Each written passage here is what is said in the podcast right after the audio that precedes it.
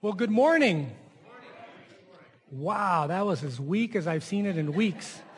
Let's try that again. Good morning. Good morning. That is a lot better. If you guys can do me a favor, if you're in the aisles, if you can take that ba- basket of pens and pass it on through the aisles. Uh, some other people will probably need a pen for that. Also, before the message, open up your Bibles to Ephesians chapter four. We're going to be starting in verse eleven in just one minute. But right before the message, I just want to talk to you about what we've been talking about through this entire series. Today is the eighth message in a thirteen-week series in the book of Ephesians entitled People of the Kingdom. You know, the Apostle Paul wrote this letter to the young Christians in the city of Ephesus, and that's why it's called Ephesians. And last week, Larry talked about the word unified. And in being a unified body, he talked about that every single person, meaning you, every single person should be walking worthy of the calling that you have received. Well, today's message is entitled Being Gifted People. And as gifted people, not only are we to walk in unity, but we are to be using our gifts to prepare and enlarge the body of Christ. You see, since the death of Jesus, his followers, meaning us, are the official, visible, and physical representation of Jesus to the world. Jesus left the responsibility of God's work to you and to me. The world sees and comes to know Christ only, only as they see him in you and in me and in his church. This morning, I wanted to open by sharing a letter from one of our church uh, families that really talks about what we're going to talk about today. And it's a letter that really touched my heart, and I want to share it with you. And it says, Dear Canyon Church family, Grandma Virginia passed away Thursday morning. She was ninety-six years old and died peacefully in her sleep. She was a wonderful person with a gracious heart.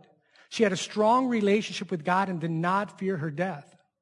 Grandma was born in a small town in Mexico. She was born into poverty and was raised by a single mother. She married into poverty and raised five children in poverty. I can honestly say I never heard my grandmother complain, and I always witnessed her giving to others. Growing up, I thought my grandparents were rich because Grandma was always delivering food and clothes to all the other families. As an adult, I came to find out that she didn't have a dime to her name. She was truly the person that would give away her last dime to a child in need. Grandma lived paycheck to paycheck, which did not allow her for extras like giving to other people, although she always still managed to give. The groceries that we used to drop off for her, she split in half, and she would give it to her senior neighbor who did not have any other family members. And then it says, in her honor, we would like to donate what would have been her September utility money to the children in Juarez. Please buy a few kids some new shoes and clothes. Grandma was always big on giving underprivileged kids something new. She said everyone deserves something new once in their life. And on behalf of her five children, twenty grandchildren, thirty-eight great-grandchildren, and ten great-great-grandchildren, thank you all for your prayers. Sincerely, the Saba and Legaspi families. You know, I would say that Grandma Virginia used her gifts to unite people, to help others and be a godly example to others. God was so evident in her life that it made a significant impact on those around her. Her gifts of mercy and her gifts of giving was so contagious that the family who wrote this letter still possess those gifts today and continue her legacy. The question for us this morning is, are you living a life worthy of the calling you have received? And do people see God in you? In other words, would people want to come to Christ because of the evidence of Christ in your life? Would people be able to write a letter like that about you? You see, it's not about the money that she gave. It was about the legacy that she left. I mean, what a tough question to wrestle with this morning, but a very important one that we all have to answer. You may feel that that's a lot of responsibility, but God in his infinite wisdom knew, he knew that that was going to be tough for all of us. So he equipped us with spiritual gifts. And we are to use these spiritual gifts to help grow the church into a more mature church, not only to help each other, but other unchurched people so that they could see our godly example and our unity. You know, there was a man who lived in West Texas during the Depression. His name was Ira Yates, and he was like any other rancher and farmer. He had a lot of land, but he also had a lot of debt. Mister Yates wasn't able to make enough on his ranching operation to pay the principal and interest on his mortgage, so he was in danger of losing his ranch. with little money for clothes or food, his family, like so many others, had to live on a government subsidy. Day after day, he grazed the sheep over those rolling Texas hills, and he was no doubt greatly troubled by how he was going to be able to pay his bills. Then a seismographic crew from an oil company came into the area and told him that there might be oil in his land. They asked permission to drill a well, and he signed the lease contract. At just eleven hundred feet, they struck a huge oil reserve. The first well came in at eighty thousand barrels per day. Subsequent wells were more than twice as large. In fact, thirty years after the discovery, a government test of one of those wells showed that it still had the potential to flow one hundred twenty-five thousand barrels per day, and Mister Yates owned all of it. Can you imagine? This man was a multimillionaire, but was living off of welfare. You see, even though he owned it all, he didn't know it was there. So it is fair to say that you and I are a lot like Mister Yates at times. We are heirs to a vast treasure, and yet we live in spiritual poverty. We are entitled to the gifts of the Holy Spirit and His energizing power, that power that can only come in the name of Jesus, and yet we live unaware of our birthright. Today, I want us to remember how spiritually rich we truly are. And Paul tells us this in chapter four, verses eleven through sixteen. And you can read with me. It's behind me on the screen. It says, "It was he who gave some to be apostles, some to be prophets, some to be evangelists, and some to be pastors and teachers, to prepare God's people for works of service, so that the body of Christ may be built up until we all reach unity in the faith and in the knowledge of the Son of God and become mature, attaining to the whole measure of the fullness of Christ." Then he goes on to say, "Then we will no longer be infants, tossed back and forth by the waves and blown here and there by every wind and teaching and by the cunning and craftiness of man in their deceitful scheming. Instead, speaking the truth in love, we will in all things grow up into him who is the head, that is Christ. From him the whole body, joined and held together by every supporting ligament, grows and builds itself up in love as each part does its work." I love the way he starts. He starts in verse eleven. Notice what he says. He says, "It was he who gave," meaning that it was a gift. When someone gives you a present, you don't have to do anything for it because it's a gift. And Paul, right before that in verse seven, says, "But to each one, one of us, grace has been given as Christ apportioned it."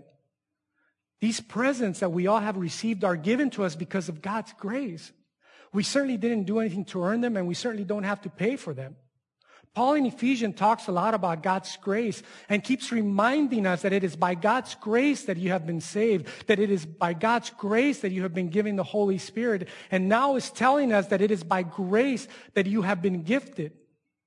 These gifts that we have received are the expression of the Holy Spirit enabling us to minister to the needs of Christ's body, which is the church. The verb minister is a verb. It means to help somebody or to give something. There's action attached to that. And Paul tells us here that the spiritual gifts we've been, we've been given includes the gifts of being apostles and prophets and evangelists and shepherds and teachers. But Paul also writes about spiritual gifts in First Corinthians chapter twelve and Romans chapter twelve, and he adds to the list. I've given you a list of those spiritual gifts at the bottom of your outline. And as I read this list, I want you guys to just circle anything that jumps out at you, anything that would stick out at you. And, it's, and it includes the gifts of being apostles, evangelists, shepherds, the gifts of wisdom, the gifts of knowledge, faith, healing, miraculous powers, distinguishing between spirits, which is discernment, tongues, interpretation of tongues, prophecy, serving, encouraging, which is exhortation, giving, leadership or administration, and definitely the gift of mercy. Again, in, at the beginning of First Corinthians chapter twelve, verse one, Paul tells us that we shouldn't be ignorant about our spiritual gifts. Paul, Paul wants us, the church, you and I, to know and understand the origins, the nature, and the purpose of these spiritual gifts. If we are ignorant about these spiritual gifts, we cannot hope to learn why we have them and certainly hope to learn how to use them. This passage not only tells us what the gifts do, but what the gift, who the gifts are from. The church is a diverse place. Look around you. We're all different people. Some of you have grown up in the church your entire lives, are now raising a Christian home, and have never walked away from the church your, your whole lives. Some of you guys were raised as Christians or maybe Catholic and walked away from the faith where you rebelled against God and turned from him. And if you're like me, some of us found a relationship with God later in life when we got married and we had kids. I mean, some people are wealthy and some are poor, some are broke. Each of us comes from a different place. You guys all know that Pastor Larry was born and raised in Iowa. I was born and raised in Mexico. We all have different interests. He likes to water ski and I like to eat. It's true. We all have different ways of thinking. Sorry. Different priorities, different jobs, different experiences, different skills. But this is what God intended to make the body complete. Without you as part of that body, the body is not complete. But you see, that's where spiritual gifts come in. They create unity in a diverse body. When we see all the different gifts and the, the, the different way that they work, we recognize that these gifts all come from the same place, which is the Spirit. In effect, they were designed to bring diversity in all the backgrounds and in personalities of the body together in unity with one another, to create unity out of diversity.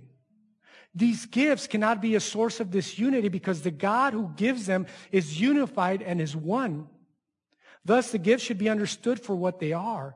They are gifts from God. We should eagerly seek them, be grateful for them, and appreciate every gift that comes from God because it is good.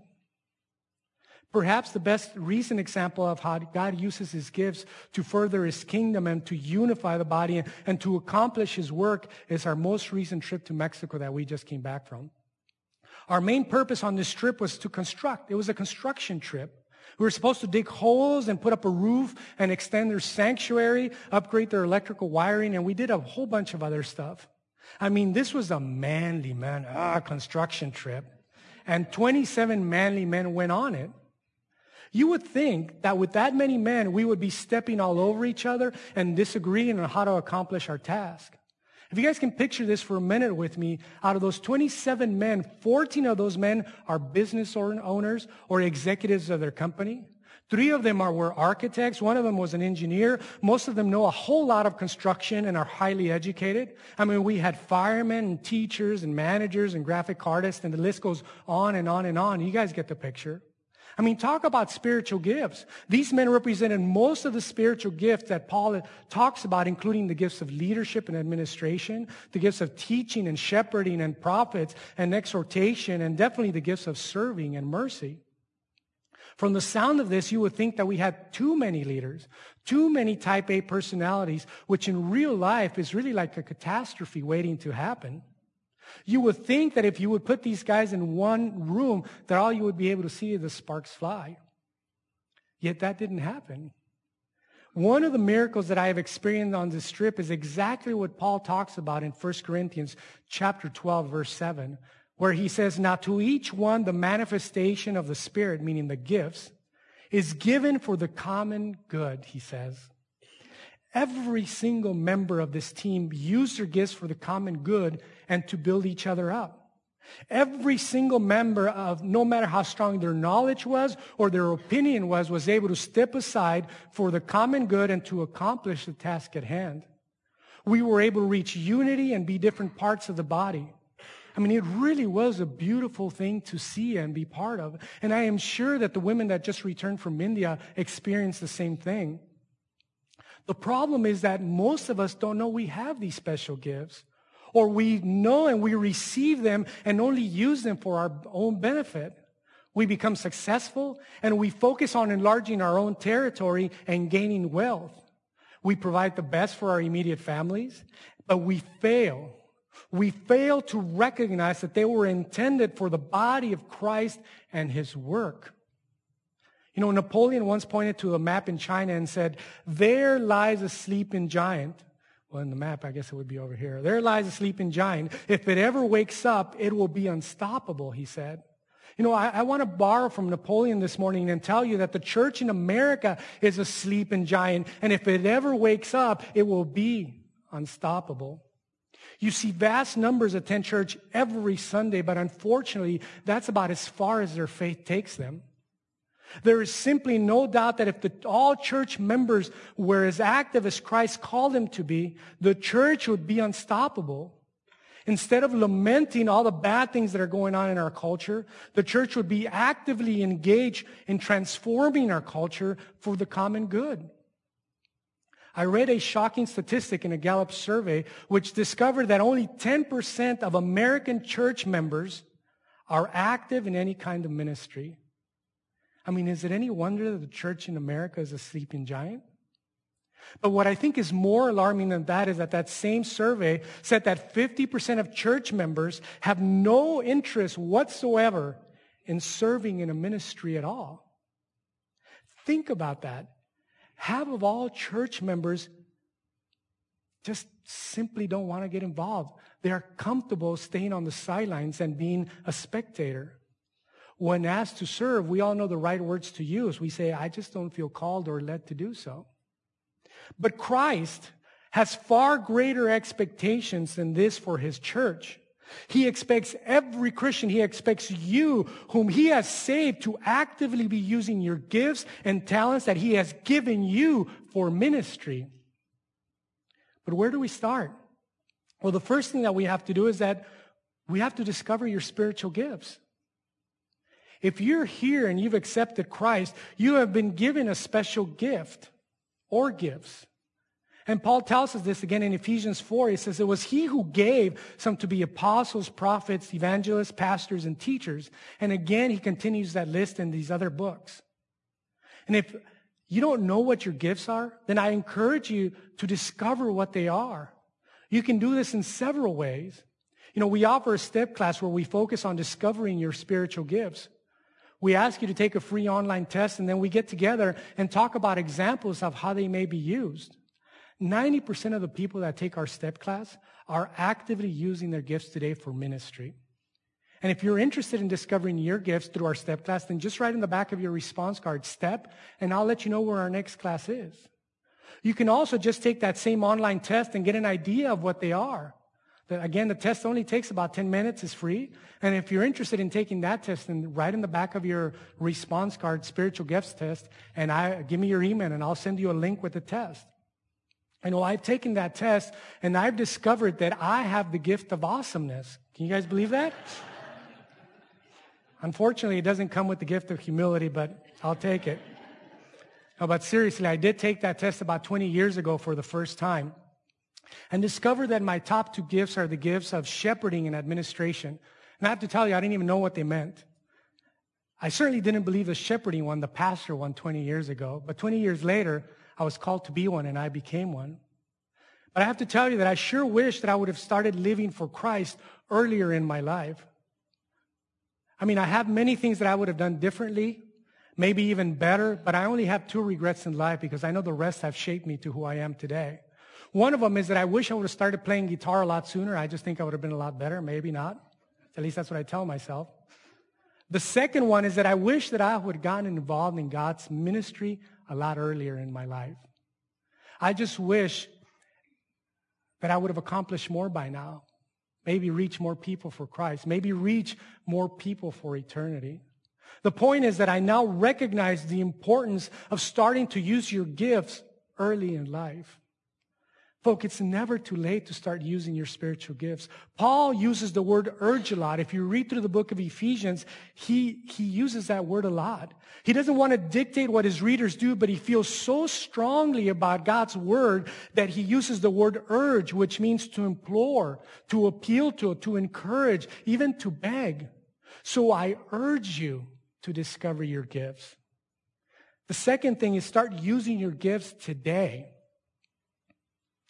Paul says in Ephesians four, starting in verse twelve, to prepare God's people for works of service, so, he says, that the body of Christ may be built up. Could you guys imagine having a beautifully wrapped gift under the Christmas tree? It has your name on it. Christmas rolls around and you just leave it there unopened. Worse yet, it stays there for months and years. I mean, I don't know of a single person that would do that.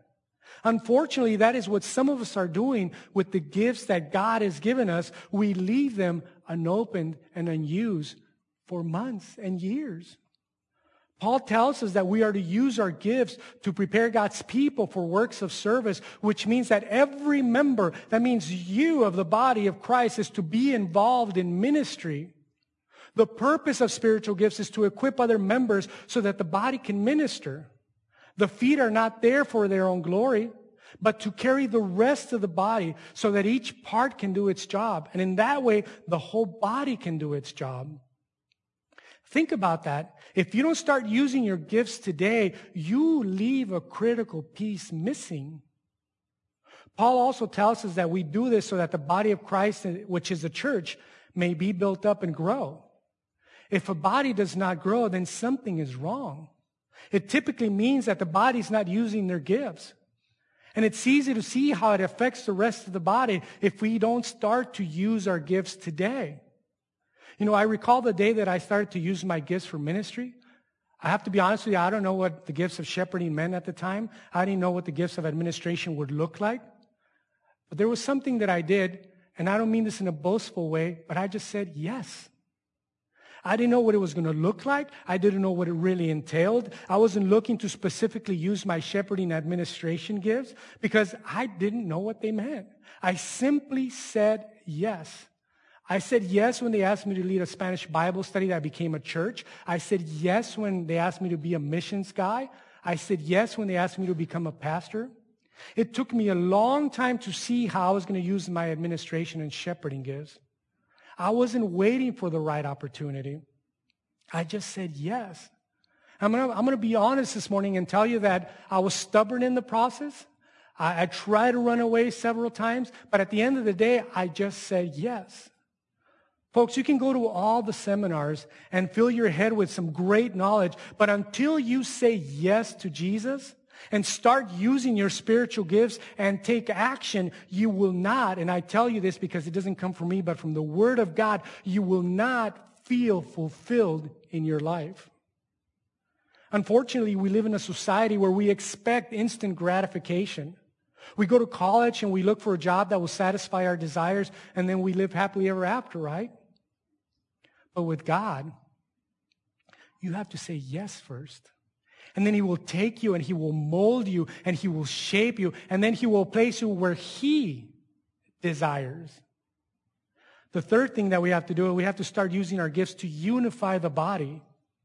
And Paul tells us in verse thirteen, until we all reach unity, he says, in the faith and in the knowledge of the Son of God, and become mature, attaining to the whole measure of the fullness of Christ.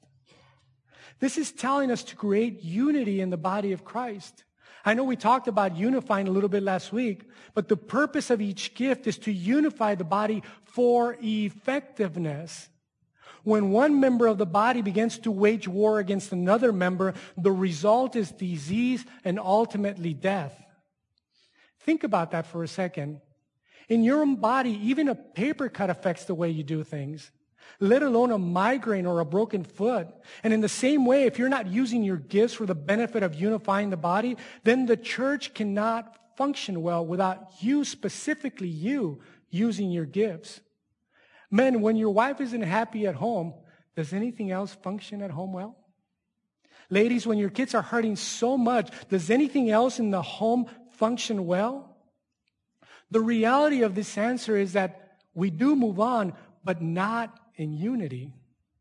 Paul is very clear here that we are to use our spiritual gifts until, he says, we reach unity. We know we are using our gifts when we feel unity in the home and in the church. These gifts are not like a ladder where the higher you climb, the more you get.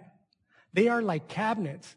The lower you make yourself, the more you will find. We are told about the gifts not to create conflict or tension, but to increase our appetite for them. Unify the church and seek the giver of these gifts and grow in our relationship with Him. Not only should you discover your gifts today to unify the body, but also start developing your gifts. And Paul tells us in verse thirteen, until we all reach unity in the faith and in the knowledge of the Son of God, and become mature, attaining to the whole measure of the fullness of Christ. This tells us that we need to develop knowledge and become mature. This is only possible if we develop our gifts. We still need to practice them, is basically what he's saying. You can get the most expensive set of golf clubs, but if they just sit in your garage, it's not going to help your game any. Instead, you have to go out and practice with them until you become good at it, until you mature and you develop a good golf swing. Practicing your spiritual gifts is the exact same thing. You can get the most expensive set of all-clad cookware, but if you don't practice how to cook, and if you don't practice your recipes, and if you don't use the cookware at all, then it's all useless. In both of these examples, practice makes perfect. And in the same way, your spiritual gifts take practice. To develop their gifts, someone may need your help to prepare for works of service. And in the same way, you may need someone else's help. Similar to how someone may help you prepare and help improve your golf swing, or help improve your recipes or your cooking. You know, when Mother Teresa visited Australia several years ago, and I really liked, because we have a sign on there that says gifted, and you, some of you guys in the back can't tell, but it's a picture of a lot of gifted people, starting from George Fox all the way to Mother Teresa on the right, and her stories always touch me. But when she visited Australia several years ago, a young man was assigned to be her guide during her stay. He was thrilled at the prospect of being so close to such a godly woman, but he became frustrated over time because even though he was constantly near her, he never had the opportunity to talk with her because there was always so many people around her wanting to speak to her and touch her. When the tour was over, she was scheduled to fly to New Guinea. And in desperation, this young man came up with a plan and said to Mother Teresa, "If I pay for my own airfare to New Guinea, can I sit next to you on the plane and just pick your brain and learn from you?" Mother Teresa looked at him and asked, "You have money for airfare to New Guinea?" "Oh, yes," he replied eagerly. "Then give the money to the poor," she said. "You'll learn more from that than anything that I can tell you." You see, many of us would rather experience something rather than do something. We always learn more by doing because our gifts are given to be given. It is important for us to know and be aware of our gifts so that we can put them to proper use. Our focus should not be on naming our gift. Our focus should be on using our gifts in every way so that we can strengthen the faith of others. We don't have the gifts so that we can name them. We have the gifts so that we can use them. When we all start to use our spiritual gifts, and we identify them, and we develop them, and we start using our gifts for unity, the result is this beautiful, harmoniously knit, unified, loving body of Christ. One that the outside world can look at and desire. Not to do so would be a disservice to the calling that you and I have received. Paul tells us in verse sixteen that when the whole body works together, the result is a church that is built up in love. Folks, I know that for some of you this morning, this message comes in the midst of pain. It comes in the midst of suffering and in the midst of feeling lost. Perhaps there is no hope and you are feeling helpless at this point. Using your spiritual gifts is probably the last thing on your mind. But I have to tell you that it is in using your gifts that you start to restore hope, that you start to find your way, that you start to find new life in Christ. This message today is about you being uniquely and beautifully made for His purpose and His purpose alone. It's not for you to get rich. It's not for you to enjoy the life with your kids. It is for the glory of God and God Himself. That's why you were created. Can you imagine what we could do for Christ if we all started to use our beautiful gifts? Can you imagine what this church would look like if we all used our gifts to unify each other, our homes, and this community? Could you imagine what an example we would be to the world looking in? As I close, I leave you with the scripture, and I urge you to respond to God's word today by committing to use your gifts as God intended for the benefit of the church and not just self-gain. And I want to read you these beautiful words that come from the book of Peter, first chapter, I mean, First Peter chapter four, verses ten and eleven. And it says, each one should use whatever, whatever gift he has received to serve others, faithfully administering God's grace in its various forms. If anyone speaks, he should do it as one speaking the very words of God. If anyone serves, he should do it with the strength that God provides, so that in all things God may be praised through Jesus Christ. To him be the glory and the power forever and ever. Amen. Will you pray with me? If you are here this morning and you want to commit to start to discover your spiritual gifts, that you want to commit to start using them today to unify the body, and then you want to start developing, I just want you to repeat this short prayer in your heart after me. But also, if you're here this morning and you've used these gifts for the ministry before, but for whatever reason walked away, either you got disgruntled or frustrated, or maybe just life happened and you just got too busy, and you want to recommit to using your gifts, then I also want you to repeat this, this, this short prayer in your mind. And it's, it just says, Lord, show me the gifts I am to use. Lord, I offer myself and my gifts to be used by your building of others around me. If you repeated that prayer in your heart right now, I'm not going to embarrass you with every eye closed and every head bowed. I just want you to raise your hand so that I could pray for you this week. Praise be to God. You guys may put your hand. Anybody else? Amen. Our Heavenly Father, I come before you and I just pray for all of these people that you've been speaking to, Father.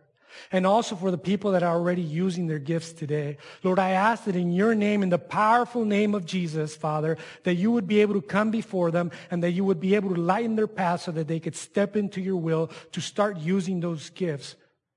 Father, I ask that they would be evident in their home and that you would unify the home and the church as a result of those people stepping out in faith to serve you, Father. To you be the glory and the power forever and ever.